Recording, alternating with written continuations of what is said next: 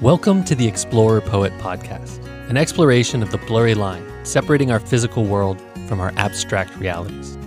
You talk about something called the soul's high adventure. Man is born with a certain functioning. a kind of house of meaning that we dwell in. a clandestine land found underneath your floorboards. These represent a common human inheritance. A common vocabulary of rituals and symbols. Myth lets you know where you are. Such and such a hero has done so and so, uh, and uh, that is your model. What am I going to do? Quit? That's not an option. You got to keep on keeping on. Life's a garden, dig it. You make it work for you.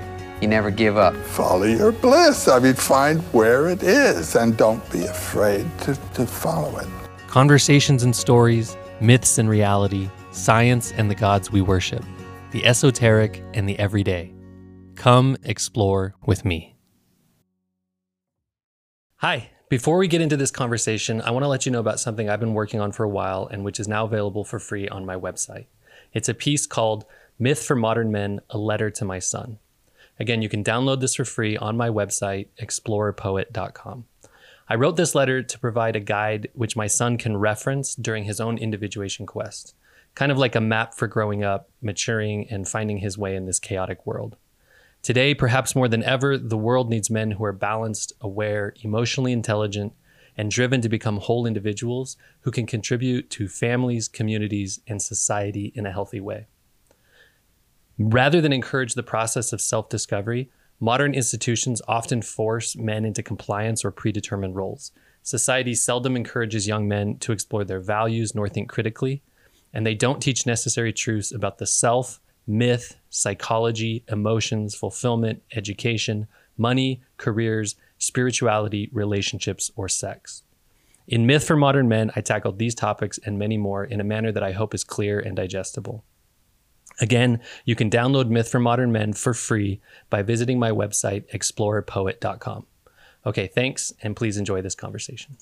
My guest today is Maria Souza, who is a mythologist, author, educator, mentor, and creator of the Women in Mythology podcast. Maria received her postgraduate degrees in ecology and spirituality from Schumacher College and an advanced training certificate in applied mythology from Pacifica Graduate Institute.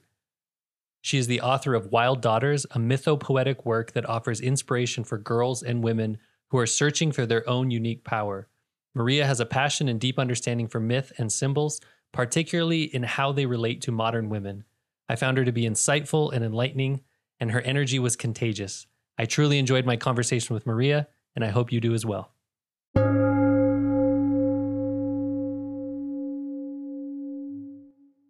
Welcome to the Explorer Poet podcast. I'm really excited to chat with you.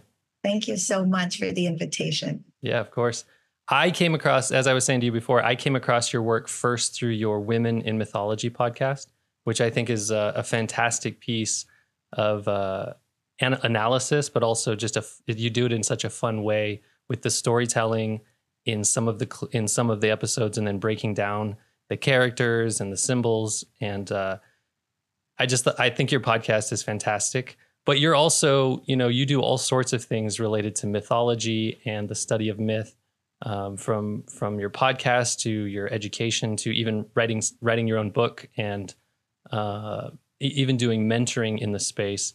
So just to kick this all off, I'm just curious from from your your life, your experience, what is it that drew you towards myth, and and why has myth stood out to you so much? Well, the way I see myth is that myth amplify and uh, myth inflate our personal lives. It gives us a roadmap. And I think that's what brought me to myth and made me so passionate about myth. There was, I think, early 20s is always a troubled time for most people. And uh, for me, it was, uh, especially being a woman and trying to figure out a path that was fulfilling, that was rewarding, uh, yet a path that was a bit, I would say, outside the mainstream, outside the norm. I was raised in Brazil. There were expectations, cultural expectations um, around my life as a woman specifically. And uh, myth helped me, I think, fulfill some of the, the holes. Um, face some of the fears I had, give me courage. I it was around the same age I left Brazil as well to do my master's and then work abroad, and life kind of carried itself from there. So, myth just really helped me develop myself. It actually came first as a personal interest until I was able to build bridges and become a professional interest. Right. Yeah. Do you?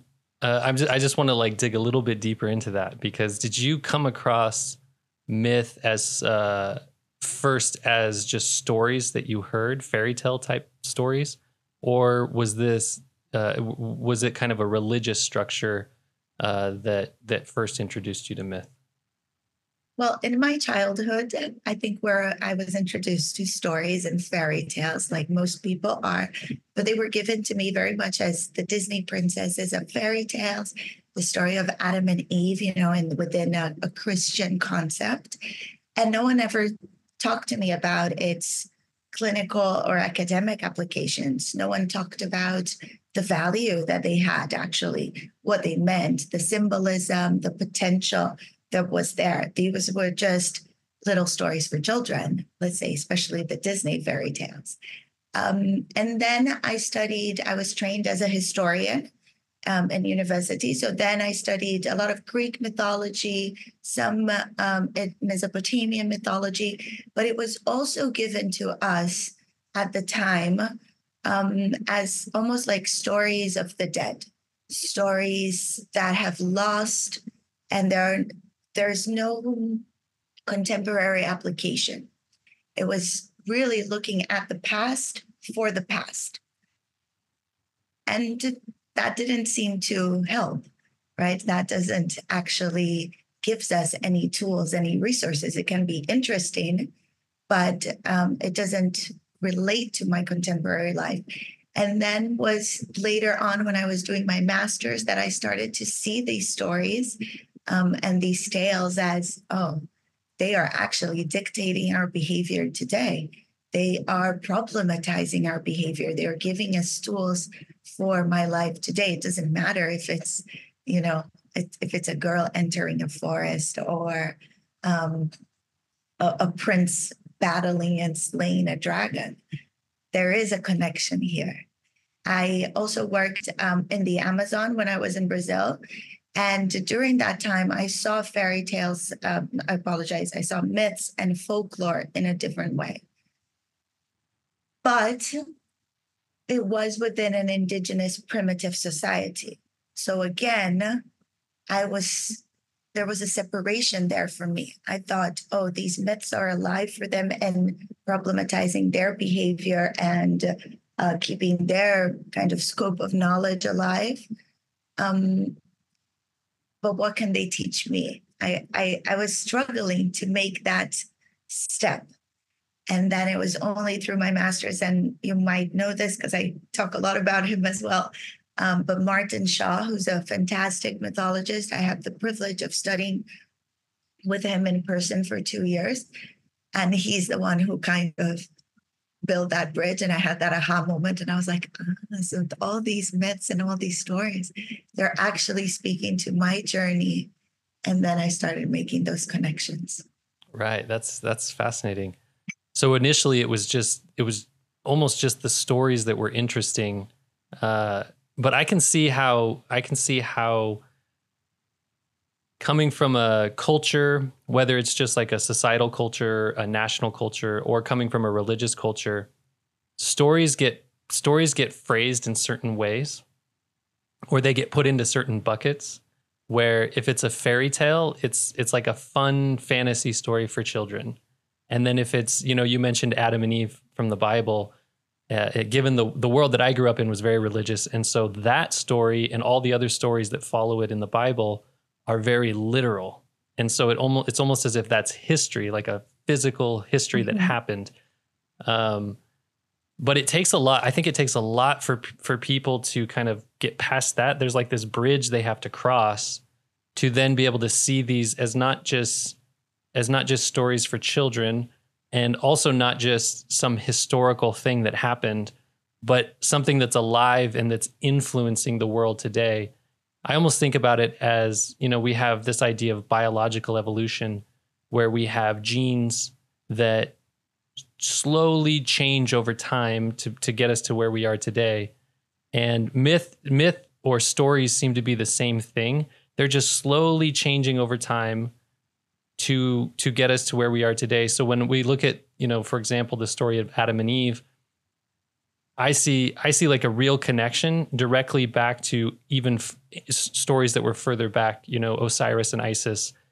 And by by seeing if you can see that connection to the past and you can feel it in the future, you realize that there's some kind of realization that these stories have been kind of guiding us all along and even if we're not aware of it today, these myths, these stories are still present and still influence, influencing us, impacting us uh, in our lives today, both individually and then also as a as a greater society. Absolutely. Um, actually, as you mentioned, Adam and Eve as well. Um, I have a short course on demand that's available. It's called Reclaiming Eve. And it's all about seeing Eve and the story of Adam and Eve in a different way. Because as you were saying, these stories impact us individually and collectively. And the story of Adam and Eve, unfortunately, impacts especially women um, in a in a way that doesn't sustain our unique qualities, doesn't sustain emancipation, liberation. Um, it, it tends to impact us in a very different way, in a way that we women are seen as sinful, as uh, um, someone we cannot trust, as well, as someone connected to evil, uh, someone who it's going to drag us to hell, you know? And uh, I, in this workshop, we explain a lot of the symbols there the symbol of the serpent, of the tree, of the garden. Um, and then we look into Eve not in search for that kind of sinful fruit, but in search of consciousness, wanting to know she is naked you know she wants consciousness and seeing that as an impulse of the feminine seeing curiosity not as something um, to be um, to be repressed but seeing curiosity as something to actually be followed curiosity related to instinct to hunches to intuition. So it's very powerful and i think that's also where my work touches on a lot which are the stories that we have inherited, received through mainstream media like Disney or through religion like Adam and Eve, through history as well. So, stories that, um, for example, like Medusa's story. Uh, and which and which from these stories which are the stories that emancipate which are the stories that give us power and courage and hope and helps us see us see ourselves as you know wonderful beautiful creatures and beings, and which are the stories that actually hold us back. And how can we transform the stories that hold us back, or perhaps let go, you know, bring new stories in, um, which are the stories that we should hold and we should carry to help us through life. So my work has a lot to do with that as well nowadays. Yeah, I think it's uh, it was beautiful the way you said that the the stories that we should carry with us and that will help us through our lives because I, if you, I've, I've discovered that if you spend enough time thinking about stories, thinking about myth, you come to realize that pretty much everything is a myth, uh, pretty much everything. And so at some point, you have to, as an adult, you have to decide which stories are going to be important to you, which ones you're going to accept, and which ones you're going to let go of, or which ones, like you were saying, you're going to alter. But there, it really does seem like if you want to be I don't like the word control, but if you just want to be like aware, if you if you want to be conscious, as you were saying, like the the story of Adam and Eve is really about the desire to be conscious and to be curious about the world. If you really want to achieve that that that goal or that aim, then at some point you have to peel away all the stories that are influencing you, or at least step back from them and have a chance to look at them and how they impact you and how you see yourself as a as a character or a part of that story. And at some point, you, you're going to realize that everything's a story. You know, like money's a story, and power's a story, and patriotism's a story, and faith is, in a religious sense, is a story. And so, uh, it's a big part of co- becoming conscious in my in my experience or in my perspective is is doing that is acknowledging what the stories are and then doing what you're saying. Either either you accept them, you alter them, or you have to you have to let them go. Yes, I love that. No, resignifying the stories.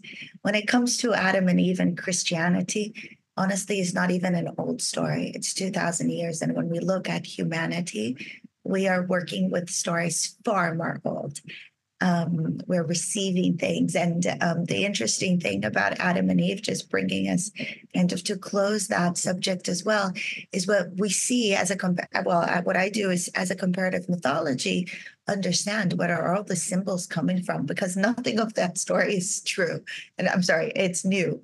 Nothing of that story is new. All those symbols appear in similar ways in other tales, you know. So we look into that and um, hopefully support women into transforming things that are deep within them. Yeah, I think so. Uh, I agree. I think I well, I want to talk to you about symbols, but before we do that, I want to go back to this idea that you brought up, and we don't have to talk about it in terms of Adam and Eve, but you said that the story is really about Eve's desire to become conscious. And when I think about the evolution of myth, the evolution of like the whole story for all of humankind, it almost seems as if it's just slowly moving us towards a greater level of consciousness, both as individuals but also as a, as a society. And I talk about this a lot on the podcast, and so this isn't something necessarily new for my listeners, but the the world being how it is split between an eastern and a western story, the way it kind of went. The stories, the story is uh, is interesting because you know between the the East and the West, the Buddha and the Jesus stories, they're very similar. I'm sure you could see how the the two stories are similar between say Adam and Eve and the the rise of the Buddha. But at the same time, it goes to it goes back to something you were saying about interpretation and how you interpret the story and the meaning that you pull from the story. And in our in our Western world, the meaning that we've eventually arrived at is that we're all individuals and that we all need to be individuals. And it seems as if our world is moving, at least the Western world is moving further and further along that trajectory of individuation. And from from that perspective alone, it seems as if these stories are trying to push us as a species towards a greater level of consciousness and like a, a greater level of awareness not necessarily again so that we can have control, but just or or maybe at some point there's like a level of control that we're supposed to achieve. But I'm just curious uh, from your perspective when you talk about consciousness. It's a tricky question, but but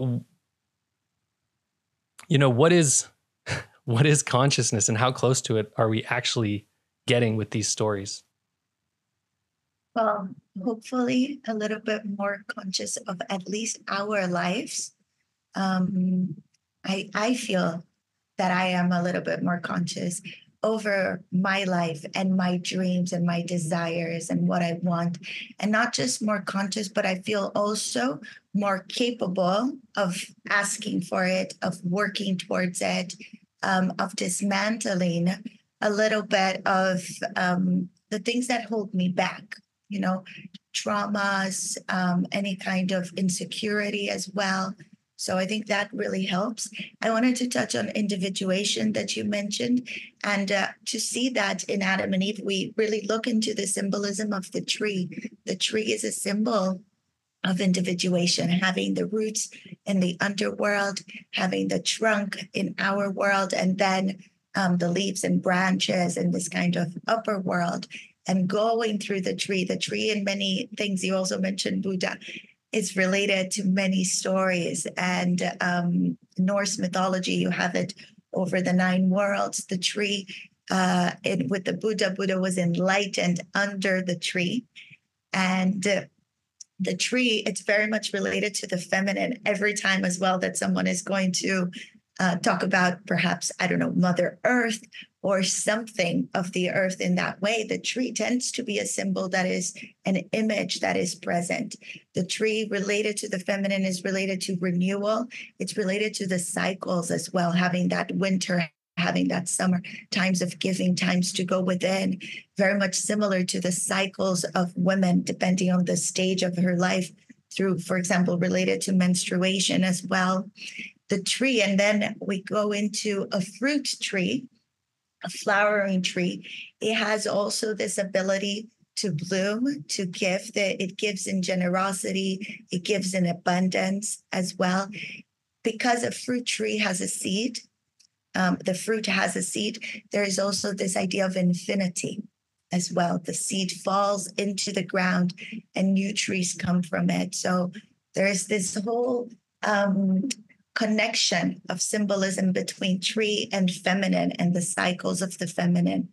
So Eve wanting to enter a wild communion with the tree by eating the fruit, how can that to stop a woman to communing with a wild tree it's to stop a woman to entering in touch with her own cycles you know through her own process of individuation um, the fruit itself is just a beautiful symbol now most of the time the fruit is already compared to um, the body of a woman the abundance and not here a body of a woman that we see in magazines today, the body of a woman like the Venus of Willendorf, that old body, a body that expresses fertility, that expresses abundance.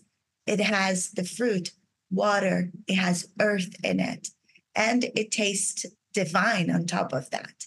So it has its time of maturity as well. It's if you grab the fruit too early, it is not ready. Very much like the woman. The woman, it's ready, it's, it has her cycle of maturity.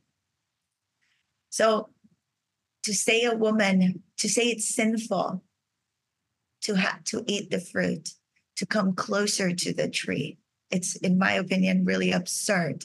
No, it's stopping us from coming close. Besides the whole idea and separation between us and the natural world, of course, as well. Um, and then you have the serpent kind of playing in that image. Now the whole conversation between serpent Eve and the tree being present there. The serpent is related to the spiritual world, is related to healing.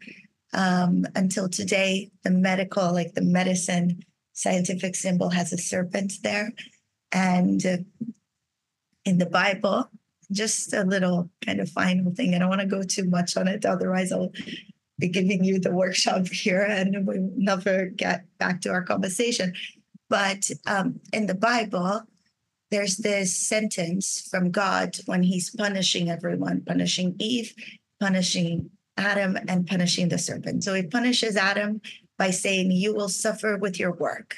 No, you will have to work all the days of your life, and it's going to be a painful experience, basically, which I think it frames a lot of how we relate to work and how our society relates to work, as well as something painful, as something, you know, that um, robs the soul in many ways, instead of something that enhances soul and brings passion and um, and gives to all. To Eve, it says, "You will suffer in childbirth. You will have pain in childbirth." And what I love now about the movement of women who are going through unmedicated birth, not advocating for that necessarily, but just this idea of women standing in their power and say, you know what, bring it on. I can do it. Is that my punishment? Don't worry, that's fine. I am up for it. I want it. You know, I want to feel the full extent of my power and capability. And then to the serpent, it says, You of all kind of animals, wild animals, you will now crawl. And uh, if this, the punishment for the serpent is to crawl, it leaves us with this kind of thought and image of what was it doing before? Was it flying? Was it swimming? It wasn't crawling, right? If the punishment is crawling. And then it leaves us with the image of the dragon that flies and swims. And we enter a whole new world of symbolism, not only related to the serpent there, but also to the dragon. So we kind of dive in deeper and deeper into stories, into myths, into contem- uh, comparative mythology there. Well, very passionate about this. I'll just stop here. No, I love it. Uh, I, I love to see the passion because it's it's so fascinating to me. I, I love the way you can take one idea, one symbol, and then you know spread it through so many connective pieces. There's so much you just shared, and so I, I have to think a second about where to start. Um, the first, yeah, the symbology is just fascinating because obviously these ideas came, like you were saying, well before the story of Adam and Eve was written down in the Bible. So obviously our our ancient ancestors knew about trees and they knew about fruit. They knew about snakes on the ground and they knew about the dangers. Um, I actually want to sit here a little bit longer. I know you, you said okay, uh, you you, uh, you said you got passionate and you you're like okay, I got it out. I kind of want to sit here a little bit longer and and stick with it because uh, I love the symbology. And um, if I'm being honest, I don't think I've thought about it as like obviously I haven't thought about it as much as you from a feminine or a woman's perspective. Um, but I I want to kind of sit here in that space with you. And and when I think about the idea of this story representing representing us, I guess we're going to talk about Adam and Eve today. Um, when we when we uh, think about this story representing us, and you were talking about the punishment for man being that they would work, and the punishment for woman that they would have childbirth. Uh, if you look at the world today, you know we we we moved from this place where the world just provided for us. There were trees that just fruited and provided for us. So if you if you look from a biological perspective at our nearest rel- our nearest genetic relatives, the being chimpanzees or bonobos uh, in in the African jungles, they don't work. They just they just have trees that fruit and provide for them like a mother would, and um, and I think that's where obviously that's that's got to have some kind of a connection to this this uh, mother that this mother image that you're talking about that's pregnant. You know this w- image of a woman who's pregnant and just provides, and the earth provides for us that way. But then we moved into this strange world that we live in today, where we created cities and we created jobs.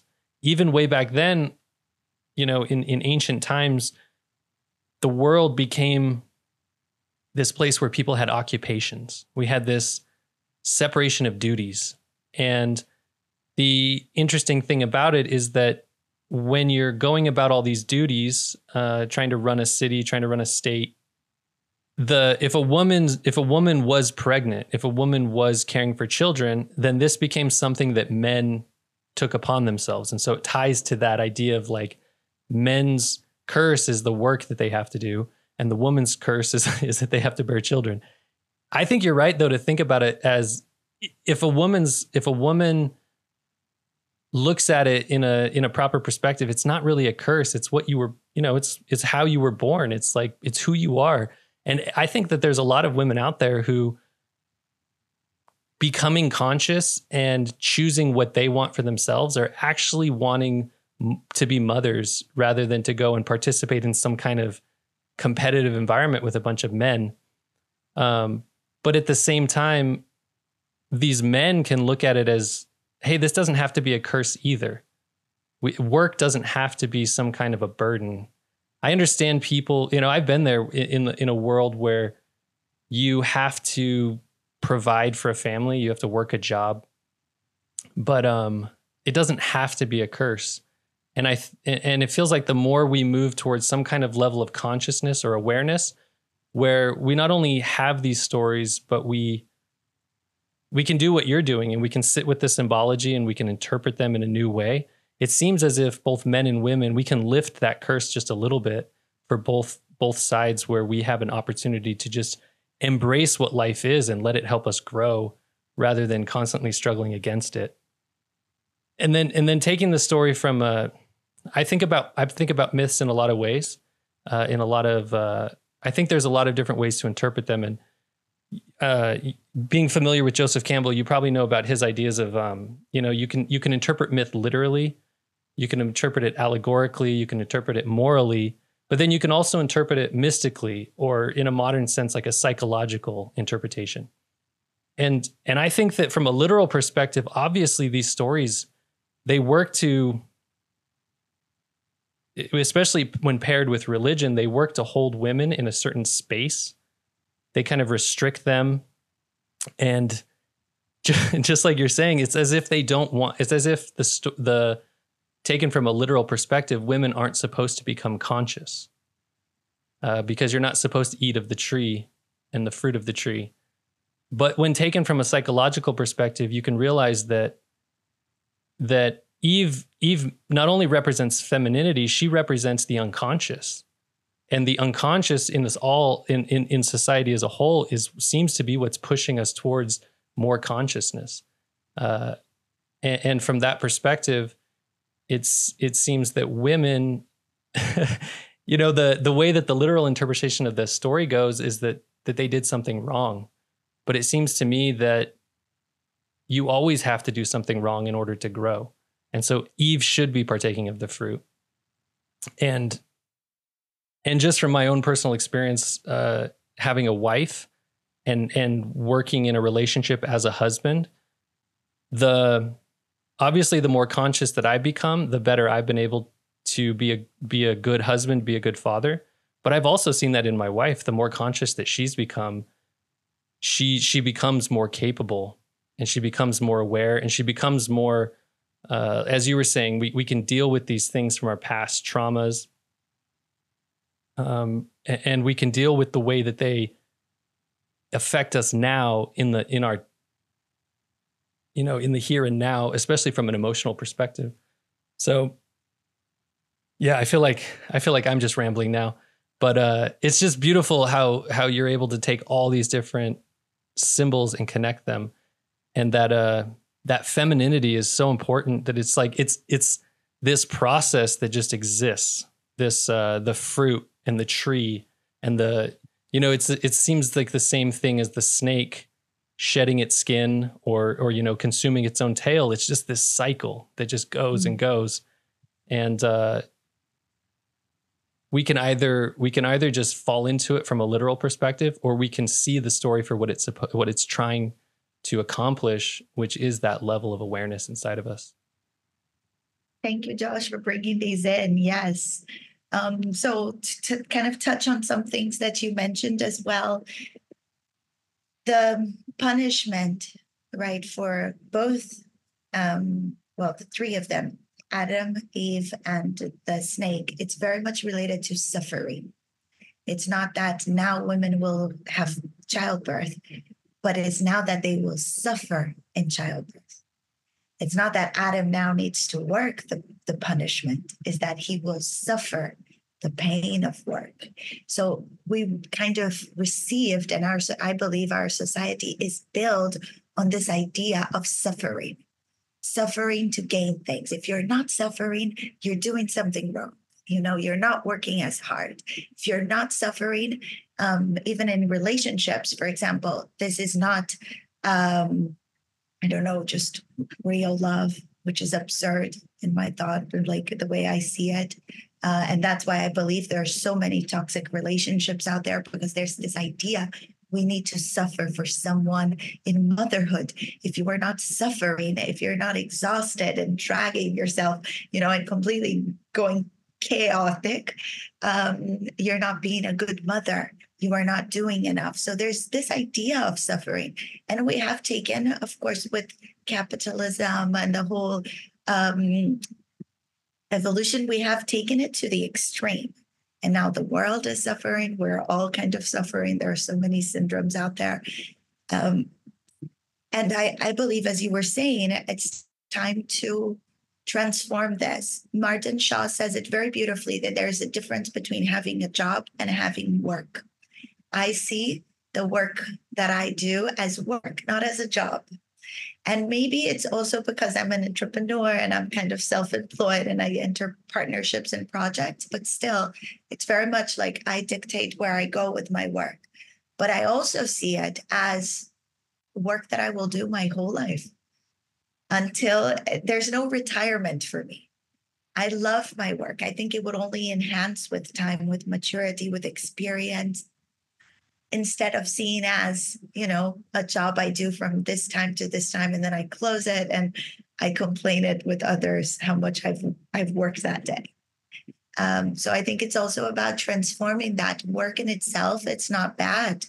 Work it's actually very rewarding. It can give us purpose. It can give us meaning in life. It can um, support ourselves and others.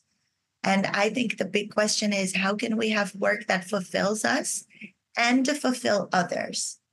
You know, maybe meaning, building a life with meaning instead of a life that is meaningless um, is around that. And of course, people will find this in different ways. There are women, for example, that will find meaning through motherhood or that will find, you know, that, and, and motherhood is work, right? And there are many other areas of work that are not considered work that also needs to be elevated, I believe. One of the other things you mentioned that I thought it was interesting to point out, it was Eve as unconscious. And I think that's a great way to see it as well, especially if we're looking from this uh, lens of all genders, because it could also be Eve as the feminine that exists within all of us, regardless of gender, the archetypal force of the feminine, one that is connected to um, the pursuit of consciousness, of intuition, of being generous, of being nourishing. We all, regardless of gender, have this archetypal force within us. My work, when I say woman in mythology focused on myths for women is not just because we look very much in the archetypal force of the feminine, but also of the masculine. How can the archetypal force of the masculine within women serve us? And we also try to dismantle and transform what we call the tyrant masculine into the masculine that is the man with the heart, the, the masculine we have within us that serves our feminine force. Because the tyrant masculine that we also all have. Um, it's the it's that internal force that enslave us and makes us do do do. You cannot rest you cannot do this that dictates where our creative lives go. Um, so how can we use the masculine within in a way that serves us? And i also believe and i know that there's many work with men being done on this on how can they retrieve their feminine archetypal force as well. So Adam and Eve could be seen in that way as well. Eve as this feminine within us all. Um, and just to say, you just quickly mentioned the serpent again. So just say that yes, the Ouroboros comes into play, you know, with the symbolism of the of the serpent there, the snake or the dragon eating its tail, the shedding of its skin, this idea of uh, renovation, of transformation that the snake brings. So, entering, imagine receiving information from that, entering a conversation with the snake. It's getting into in touch with a part of our psyche, a part of our soul that brings us these um, ideas, insights, these hunches towards transformation, towards renewal. Yeah. Um, I think that given the the place where we are in the world today, that snake, that Ouroboros, it's uh, we're at a very interesting point because the very fact that you and I are having this conversation at such like an analytical level, um, there's like a lot of I have a lot of passion for it. You have a lot of passion. There's excitement. It's fun for me. Uh, this kind of this conversation, like you were saying, it's not it's it's my work, but I think of it as the work uh, from like a mystical perspective, right? I do it because I love it, but it's also this process that's taking place where we are in a we're in a point where the snake is about to eat its tail again, meaning that or it's a, it's like shedding its skin because we have this myth that got us here, especially you know speaking in the Western world of of this Judeo-Christian myth that's got us to this point, and now we are we're we're shedding it. We're we're letting it go in a in a sense that we're letting go of the literal. And when we let go of that literal, uh, uh, for a lot of people, you know, for for somebody like me who went through, I was raised in a very religious household, a very strict literal religion. And so to let that story go is a very painful process because it's letting go of the framework of your existence. It's letting go of everything. But what's beautiful about that is that is that it just starts over. And so in this process, not, not only are we letting it go, but we're starting the next story or we're, we're interpreting it anew to figure out what the next phase is going to be. Um, but I, I want to jump back to uh, what you were talking about with suffering, because part of this transformation that the world's going through is this this analysis that we're talking about. It's not just taking place in the Western world. We're not just analyzing our stories and our our fairy tales, our myths, but we're also looking a lot. Excuse me. We're looking a lot into the Eastern world. And when you talk about suffering, the way you framed it, I had I don't know if I've really thought about it in those terms, but I think I think you framed it really well. That suffering was the punishment, but that that that's like you don't have to take that from a literal perspective. Now in the East, in the Eastern world though, suffering was it's just like the punishment for existing, as if just for simply existing you have to suffer. And so from that perspective, the the Buddha when he sat beneath the Bodhi tree, what he was trying to do was abolish suffering within himself. He's like trying to get to a state where there is no suffering. Whereas what I, I, think we're doing the same thing in the West. We're trying to get to a state where there is no suffering. It's just that they want the in the East, they want to do it through letting go of all desire. And in the West, we want to get to a point where we can actually control it. And it's this work where we're like putting in all this work, work, work, work, trying to figure this out.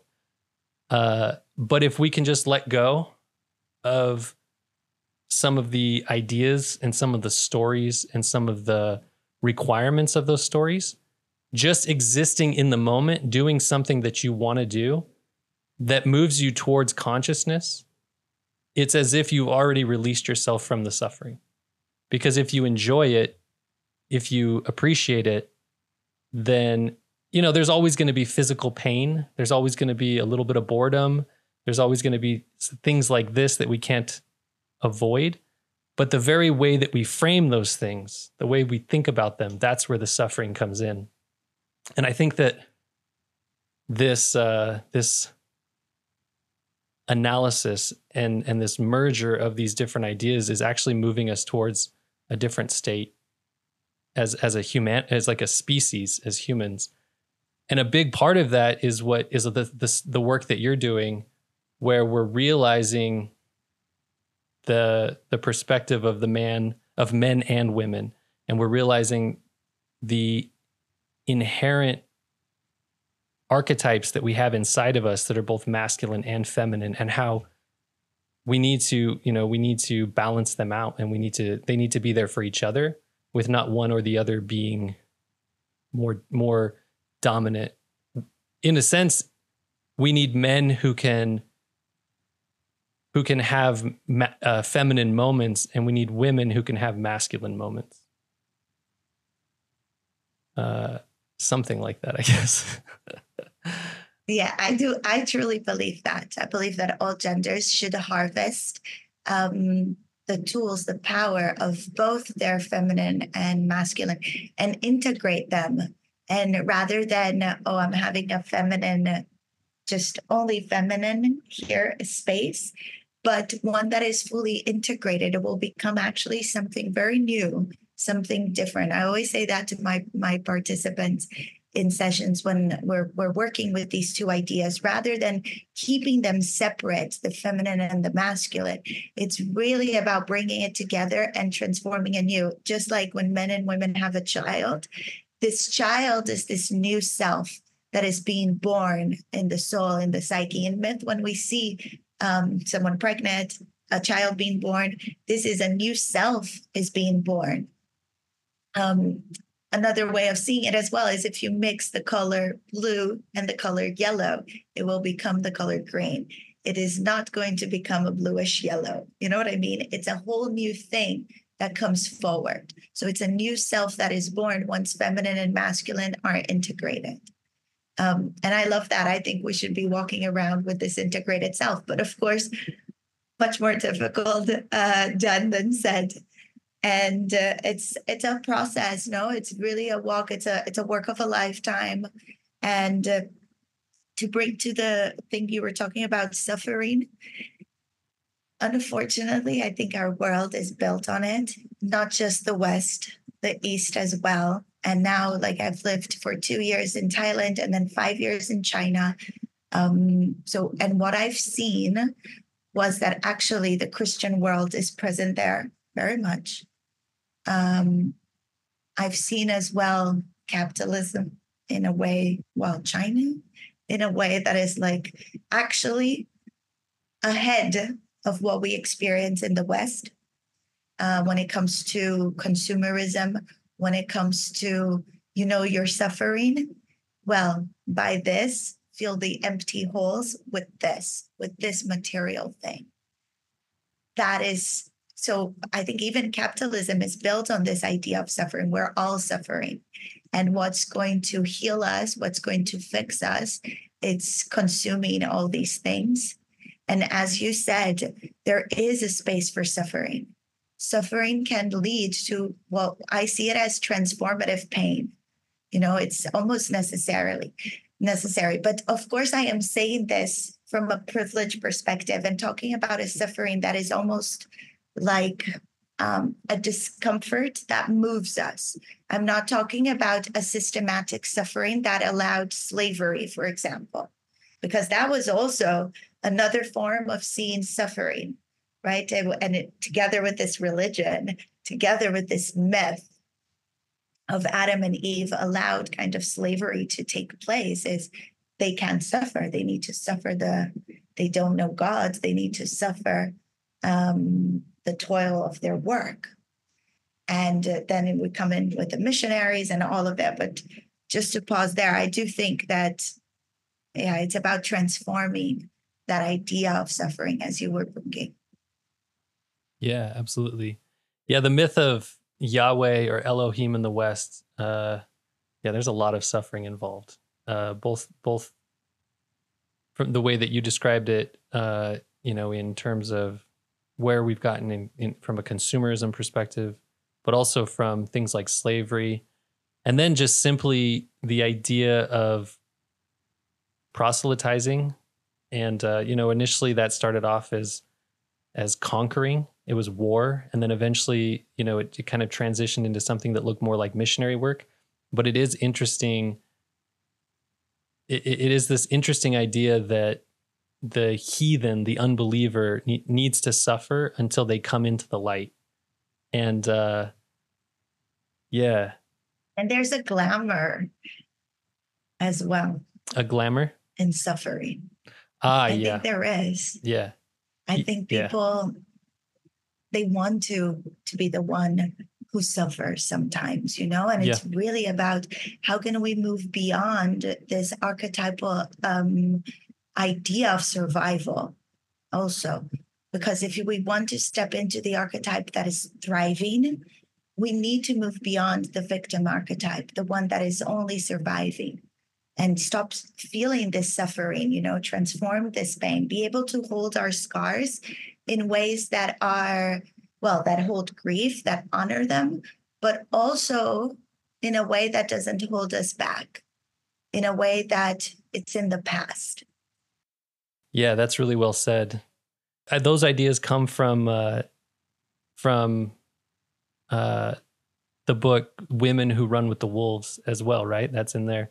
And um, if I'm being honest, if I'm being like really kind of just going to be honest with you, Maria, when I started this podcast, I think I, I started with this deep desire to just have genuine conversations with people. But early on, I was still learning and early on i was still carrying some like i was still pro- projecting some of those archetypes. And so i was you know uh, coming from a place where i was just recently realizing things about my life and i was definitely playing the victim card. And there's times when i look back even with guests in this podcast and i go like ah i shouldn't have i shouldn't have you know showed up i shouldn't have shown up to that conversation wearing that badge you know, lo- looking at myself uh, as some victim or looking at myself as some survivor. Uh, and it's this weird thing because this kind of circles back to this idea of suffering. Doing this podcast for me when I'm in this moment right now, having a conversation with you, there's very little suffering. It's it's like, wow, Maria is so smart and she has so much insight, and I just feel lucky to sit here and listen to people like this. But there's also been times where I've uh, I haven't been able to experience it in that way because it's it's as if I just wanted to get something else off of my chest. And when I say that this podcast or or you know the things that I do, I call it the work. From a if you look at religion from a literal perspective, there's this idea of the work. You know, when I was when I was raised in a religious setting and we were supposed to be very missionary oriented, this work is like you're like you were saying like uh or maybe I was saying, but bringing bringing people into the fold or bringing them into this level of consciousness that we have or this truth that we have. But now I see it very differently. Rather than looking at it from a literal perspective, I see the work as this psychological process. And in the modern world where these religions are falling away, the work has become not some kind of thing that God ordains but it's this process that each one of us needs to go through to move from and, and, it may be that we need to move into that victim archetype first because there has to be some kind of awareness mm. of where we've come from and what trauma we've experienced. But once you're there then the work is to is to move beyond it right? To move like you're saying not just from victim and survivor but moving into a state of thriving and i can just i can just say that doing this alone, doing this podcast, having conversations with people like you, where I have to prepare and I have to uh, sit down and, and I get to sit down and listen. I felt myself unintentionally, I felt myself move through these processes. And I think that the way that I see the modern world, and this isn't just my idea, you know, you can find this idea probably in any mythologist will tell you this. Um, and I've heard Joseph, I've read Joseph Campbell and Karen Armstrong and Carl Jung. They'll all say this, but the modern method of moving through these stages in life is throwing yourself into some kind of creative process because we don't have the rituals that ancient societies had in the same way that they had them. We have this new emerging thing where we're all supposed to be individuals and so the only way for us to move through those processes is to actually go out and try to create something. And it's through this creative process that the modern human moves from that victim stage where suffering is suffering into a thriving stage where suffering is the work. I love that, Josh. Thank you for sharing that with me and your personal journey as well. You know, with this with this space, with this container, and um, in your life. And as you said, uh, yes, we we need to go through the survival phase. We need to see as well. There's a, a part as well for seeing ourselves as victims, understanding what happened, but then I think it's also about you know standing up, taking responsibility for our role in that situation, whatever it was, um, or not, and just really being able to hold our scars in different ways. And as you mentioned, yes, this is from Women Who Run with the Wolves. It appears in several stories, so several chapters. Uh, the one that I think it's very strong, the two stories that kind of hold these ideas very strongly is The Ugly Duckling, who is uh, Hans Christian Andersen. So basically, a story that was also given to children worldwide. And most listeners might be familiar with it. Um, it's a story of suffering in the beginning. Um, there's they're a victim of being harassed, of being bullied, of being an outcast, being exiled over and over again. And then finally, when it discovers itself as Swan, when it discovers its tribe, its community, its people, um, there is in the way that Clarissa Pinkola Estés brings her literary version of the ugly duckling there is a moment the duckling there it questions itself will these swans also kill me will these swans also harass me and it is that moment that show us it is time for this duckling to live in that place of swan, to live in that place of thriving. It has found its community, it has found its place, it has matured, and now has its strong wings with the ability to fly and all. And it's still for a second there in that survival archetype. And she brings in the interpretation and the commentary how it's important for us to be able to make that shift to be able to walk. But that said, what has happened to this duckling in the past, uh, even a very traumatic experience with the mother rejecting it, it's important too. And it's not about repressing it, forgetting it completely. But in a different story, um, in the story of the woman with the hair of gold, that appears. And it's really about holding our scars, healing them instead of being open wounds that are constantly bleeding and not allowing us to experience anything else. Bleeding in the outer world and bleeding in the psyche as well. In our inner world, it's a it's doing the healing process, and that could look different for every person. No, I always say there are as many ways of doing this as there are women in this world. So, as there are people in this world, could be through therapy, it could be through spending time in nature, it could be through relationships as well, through the creative life, as you mentioned, through the creative process. Um, and then heal it so they are not open wounds that are bleeding, that they become scars that we carry with actually some pride, you know, knowing that they are there, we're able to talk about them if we want to share. They're kind of sacred as well, they're not secrets. So it's not about sharing with everyone, putting it on our Facebook status, but um, they're not secrets anymore, shameful secrets we carry, but they become these sacred learnings of our of our journey and uh, we can then i think that is when we own our life to own our life, it's a very powerful thing, especially for women. I think owning our life is a right given to men when they are born. And like most rights, women have to claim it, fight for it. And the the right to own our life is something we need to fight kind of tooth and nail for it because it's given to us so many limitations at birth and the way that we are raised sometimes by our parents by the religion, by school, by culture, um, that we need to kind of dismantle all of that to feel we own it, that we we can claim that. And to connect with the creative process, you said what Clarissa calls the creative life. That's such a important pathway to owning our life. And she says the creative life feeds us in many ways mental, spiritual, physical, emotional, and financial.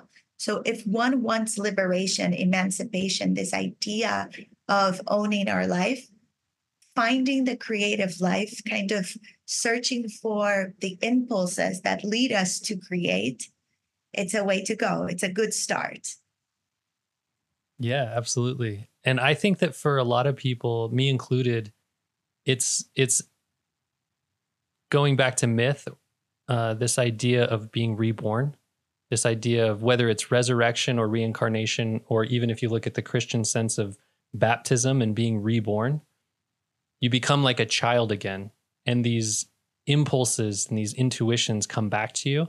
And this time, instead of suppressing them because of what culture said, what your mom and dad said, you know, what education said, this time, instead of suppressing them, you just listen to them and you follow them.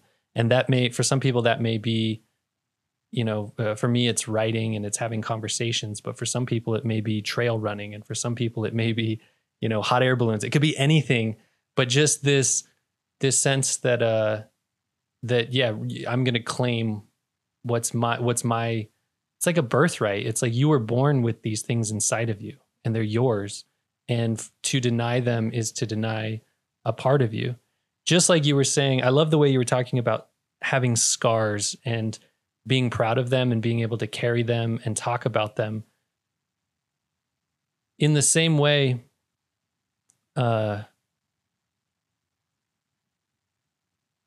when we go through this process, I think that what we're like, we've talked a lot about consciousness and we've talked about integration, we've talked about individuation, we've talked about healing, and, and, you could say growing up, maturing. All of these things, in a sense, are synonymous. Where what you do is you go through this process of accepting the story, you grow up, and then you start to see how the story impacts you, and you look around, just like we were saying from the very beginning of this conversation you look around and you see which myths are helping you and which myths are holding you back. And then you slowly choose which ones you're going to follow. And the ones you're going to follow allow you to live a life that's balanced between existing in the real world with all these other people, these 8 billion people that are on the planet, and existing in this world where you're not denying yourself, you're living true to yourself. Uh, and and I think you're right about women. I think that men when it comes to men, we have this I this like I always I, I often frame it like this, and it uh it may seem reductive, but I'm not trying to make it simple. But women are born with the ability to reproduce. And by the time they hit, you know, adolescence or or you know become adults, they they have this ability to reproduce, which means that they have the ability to to create the next generation of the tribe, of us. And so, in a sense, they're inherently valuable. At the same time, men, we don't, men are of no use to the society unless they go out and, and either they create, in, in the modern sense, they create, but really from a from an ancient biological perspective, men are of value if they can hunt and gather, if they can provide, or if they can protect. And because of that, where we are now, it, it really does seem like women, they're still kind of just expected to be in that space or, or in that role. And so inherently, it's as if men are given the world to go and figure it out, do whatever they want. And women are like, well, here's what you're supposed to do. Uh, but I, I, you know, what you're saying makes a lot of sense is that if women can can work through whatever that story is that their group, their culture, their religion is giving them, and that they can claim something more than, you know, it's always about like what is what does the tribe want from you and what do you want for yourself? And you've got to have some kind of balance there. And you've got to in order to do that you've really got to you have to you have to heal your scars which means becoming conscious and accepting who you are and how that's going to fit into the world Yes. One of the things you mentioned that kind of just brought a thought to me is that that is why this idea that women's role in the world is to reproduce, it is so shocking to the world and so upsetting to the world when a woman says they don't want to be mothers, they don't want to have children. And it's so hard for a woman sometimes to claim that as well. I don't want to be a mother. I don't want to have children because it goes against this very ingrained idea that that is our sole responsibility in the world. And then also, it opens, having children or not, it opens a door for um, our other desires of creating work, of having a creative life, of going out and about and doing our thing, also being like, this is not your space. You cannot do that. Go back to the home. Go back to that one responsibility that was given to you biologically and then we're kind of also in that ways a little bit trapped. But i think that there is great work being done. I think a lot of rights have been achieved yet. Having said that not fast enough not good enough. There's still a lot to be um, still a lot to be built. Yeah absolutely. It's existence seems to be one big story and as as much as we would like to imagine that we're at the end of it we're actually just right in the middle. And uh, mm. we're all just kind of along for the ride.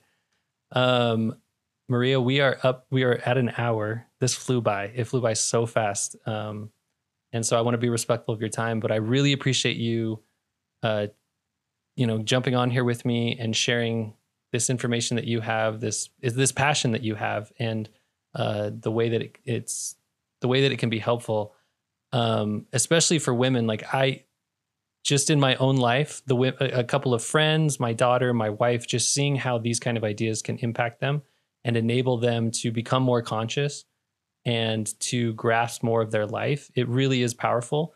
And I think it really is the direction that this whole world needs to be going because uh, it is time for us to rewrite the story and, and to become who we who we want to be to build a world where suffering may exist but only kind of only first first level suffering and not that second level where it's us telling telling ourselves something about the pains that we feel. Um, so again I, I really appreciate it and thank you so much. I want to share this quote that's on your website. It's uh i guess it's it's just i'm quoting your website but it says myths and stories are treasure troves of wisdom offering a rich and valuable valuable framework for contextualizing our personal journeys they can offer valuable lessons, archetypes, and symbols that can help us make sense of our experience and find meaning in our lives.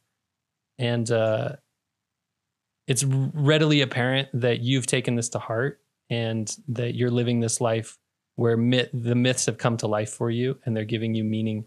And uh, I think it's awesome that you're sharing it with other people. Thank you so much, Josh. Thank you for inviting me for the space, for the wonderful conversation. I really enjoyed it too. Time flew by on my side as well. And uh, yeah, I loved it. Yeah. Um, before we jump off, is there, uh, do you want to share just really quickly if people are interested in your work? I know there's so many topics we didn't even get to. I wanted to talk about your book. Um, but you, you, uh, where can people find you? Where can they find your work? Come find me on my website, as you mentioned. So that's womanandmythology.com. Maybe you can add it to the description of the episode.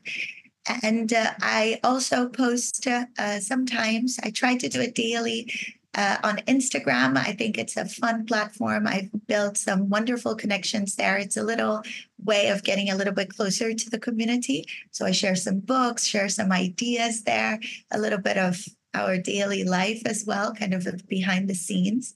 So if you're interested in that and you like the platform, um, it's Woman and Mythology on Instagram. Okay, awesome. Thank you, Josh. Yeah, thank you so much, Maria. Thank you for listening to the Explorer Poet podcast, exploring the blurry line between our physical world and our abstract realities. I hope you find this and every episode worthwhile. To find links to my guest websites and social media accounts, and for all Explorer Poet content, please visit my website, explorerpoet.com. You can also follow on Instagram at explorerpoet or on Twitter at explorerpoetpod. If you have comments or suggestions, please send an email to explorerpoet at gmail.com. Please follow and rate the podcast on your favorite app. And if you really, really want to be supportive, please share an episode with a friend. Thanks again.